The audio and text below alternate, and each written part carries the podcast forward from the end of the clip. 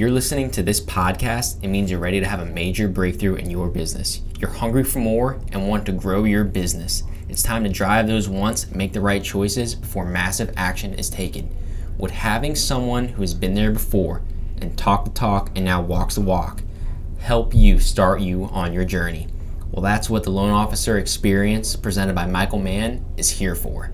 If you're listening right now, go to loanofficerexperience.com and go to the Functional Business Consulting tab. Set up a free 30 minute strategy call with one of Mike's top business coaches right now. You heard that completely right.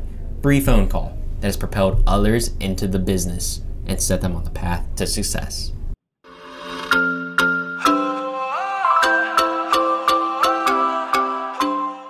Hey guys, Ryan here again, Mike's personal brand manager, a part of the Loan Officer Experience, welcoming back everybody to this podcast episode and also welcoming all new members. Thank you for joining us. Here's the podcast today. I'm not even going to do a big intro, just fine tuning some things in your business. If you want to do that, tightening the bolts in your business, especially the loan business, listen to this. This is going to help you so much in the long run. Enjoy the podcast. This is Michael Mann, and this is your Loan Officer Experience. Moving on to rate objection selling value. So, I mean, it's such a broad topic. The first thing I, I come to think of when I hear that is, first of all, we're in a very competitive rate environment. Do you know why? Refis They're dropped hungry. off. Refis have dropped off. What's that, Laura? So people are hungry. People are hungry. Yep. Anything else? Profit margins for lenders are slimmer. Yeah, margin uh, compression. Yep. Three really good examples of why we are in what we're in. Can't talk. I mean, margin compression is margin compression, which means you know. Does everyone know what that means? No, I don't know. Margin compression, basically. So back in the day, you used to be, you know, as a lender, as a wholesaler, as a uh, mortgage company, you, they used to be able to get paid higher profitabilities. You know, secondary market. Um, you know, we we get paid in basis points. Company gets paid in basis points. Well, apparently the remember back in the day the old rate sheets, you would see. Uh, even if you look on our rate sheets now, 100, 175, and then it would go all the way up to whatever, but no one's selling that crap. It doesn't do it doesn't do that anymore. It stops at a certain uh, yield threshold, at a yield spread, whatever you want to call it. Um, and now it's called margin, right? Stopped at a certain margin. The reason they stopped that is because of the reason we used to we got into business back in the day. Remember when we used to have the high rates and then we give them credit, but give them a lower rate and pay all their costs, and then we call them back three months, four months later and do it again and then do it again. It's called churning. And what ends up happening is Ginny would pay a yield spread of five points on a four hundred thousand dollar mortgage, twenty thousand bucks. They would use that to cut their costs, but give them a higher rate. And the same company would end up coming behind them and doing that again three months later at a slightly lower rate for another seventeen thousand dollars. One of the things the industry did is they compressed their margins, and they're not allowed. You, you're not even able to do that anymore.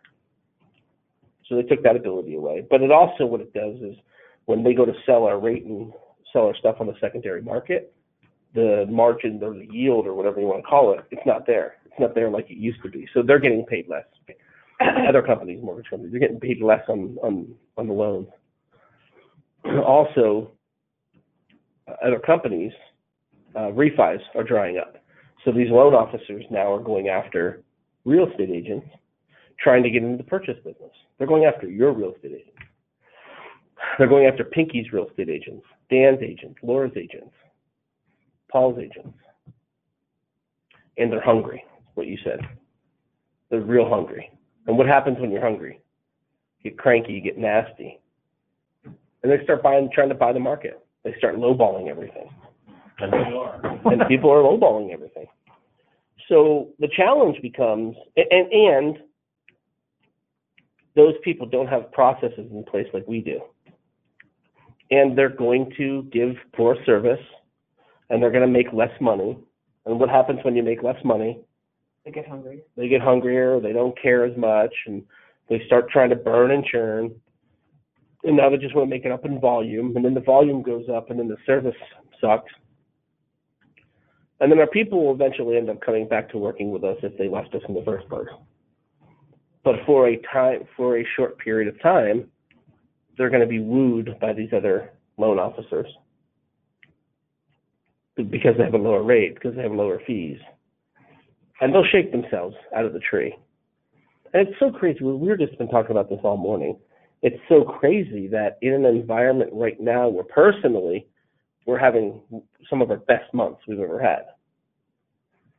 And I got to have a talk with the entire organization. It's going to start here with you guys about tightening up our stuff. About things are going to get rough for a little while. And when I say that, and you look on the board, and we're closing 65 loans for 12.4 million dollars, it's like, hey, wasn't that one of our greatest months? Yeah, but things are going to get tough for a little while. And the people that make the right moves right now are going to stay in the business. But we're tight, we're tightening, we're tightening, tightening our bolts, tightening our, our nuts, if you will. I just did this the other day on my cabinet. You know, the little cabinet knob was loose. I went in, I took my screwdriver, I held it, I, I tightened my bolts a little bit, right? And that's all we have to do. We have to do the same exact thing. Um, we have to be a good steward of our P and L. We have to tighten our spending. We have to make sure that we're getting everything that we can out of everything that we're doing. So back to the rates. So knowing that we need to remain competitive, it's going to get competitive. You've already seen it starting to happen. It's going to get more competitive. So it's going to get worse before it gets better. And we just need to prep ourselves for that. Value proposition, selling value is the other thing here under, under rate objection. I'm not going to sit here and be the person that tells you that you you're going to be able to sell three eighths of the rate out of three eighths out of market, and nobody's expecting you to do that. That's why we have the concession. You know, if we go if if, if we go up against somebody and somebody's an eighth lower or a quarter lower, we have a process for that. And I think our concession process is good. Just a heads up, any bond programs, no concessions whatsoever. So we are going to have more of the, the, the loan officers out there trying to get some of these relationships. And that what happened to you, it's going to happen. Um, it's going to happen more. It's going to happen a lot more. So we need to tighten up our relationships. Um, the other day when I was talking about the 10 experience, and I said, is our process a 10? Is it 12? Well, you know, realizing that I was talking more about our relationships. We can only do so much with maintaining relationships on a from a 20,000 foot view, right? With the happy hours and the um, classes that we teach and the kind of special stuff that we do. It's the infantry boots on the ground that we need to get to tighten up, I believe. It's the relationships that you currently have with your agents that you want to solidify to make certain that they don't want to go somewhere else. That's why these Monday morning phone calls are so important. So important. And I realize that calling agents every single Monday and asking them for business is not a beneficial. I don't. I don't think that's the best way to go about it. Every single Monday asking for business, whether they have it or they don't. But I think calling them every two Mondays, every other week, is a good idea. And I think calling them every other week consistently with a message of, hey, just want to check in, see how you're doing. Did you do any open houses this weekend? Can I help you follow up with them? Okay, cool. Listen, we're having a happy hour Thursday. Just want to make sure you got the invite. I'd love to see you there. You know what? I haven't seen you in a little bit. Let's get together. I mean, come on out. We'll buy you a drink. Having that conversation on Monday is way better than did you work or did you play? Do you have any loans that you can send over my way? Right? Better conversation? Some of the special events that we're doing, um, teaching the classes the list reports. You guys could be having that list reports conversation on Monday as opposed to begging for business, asking for business. You can say, hey, let us come alongside you and help you with your marketing branding. Did you, have you ever talked to Mike about list reports? No, what is it? Oh, it's it's the stuff. It's something that we're doing. Actually, I avoid the list reports meme, and I just say we want to help you do your marketing and branding. Um, if we took that off your plate, would you be interested? Cool. We're teaching a class next week about it. I'd love to love to see you there. Huge value add. We're still coming up alongside them in the marketplace.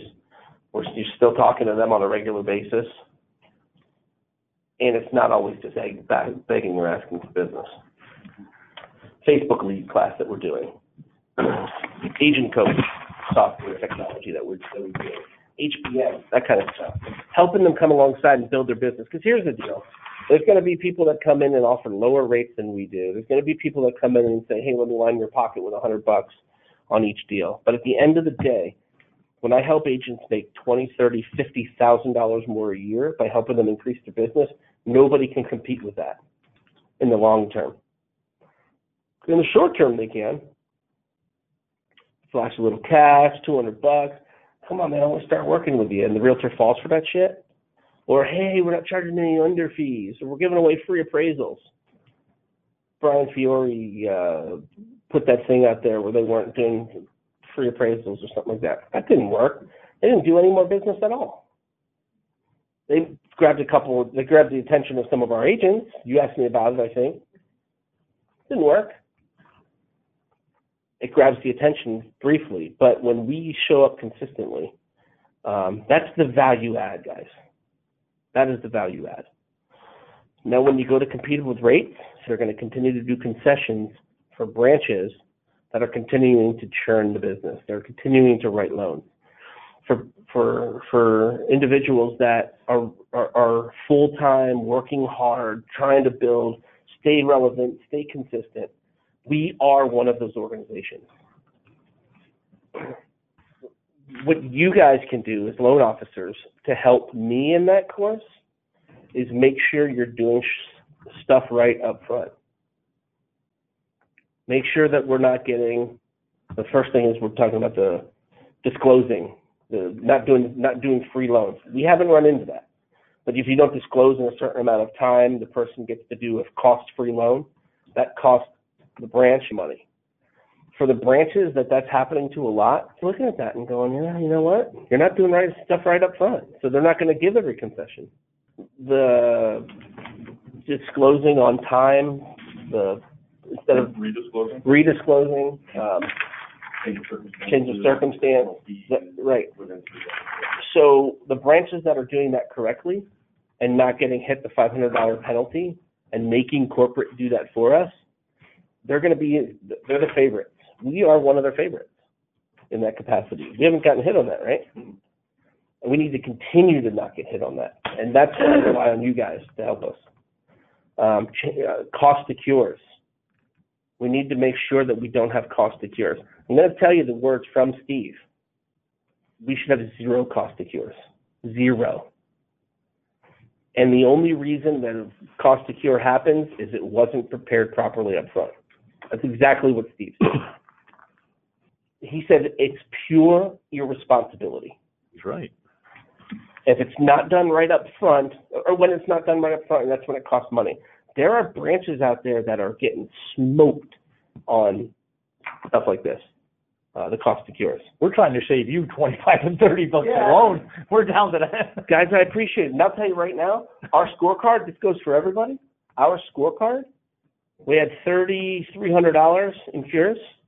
Yeah, if if when I get those things fixed, that'd be basically zero. It happens. It happens as an ancillary. And again, I'm not going to trip over a dollar to pick up a nickel.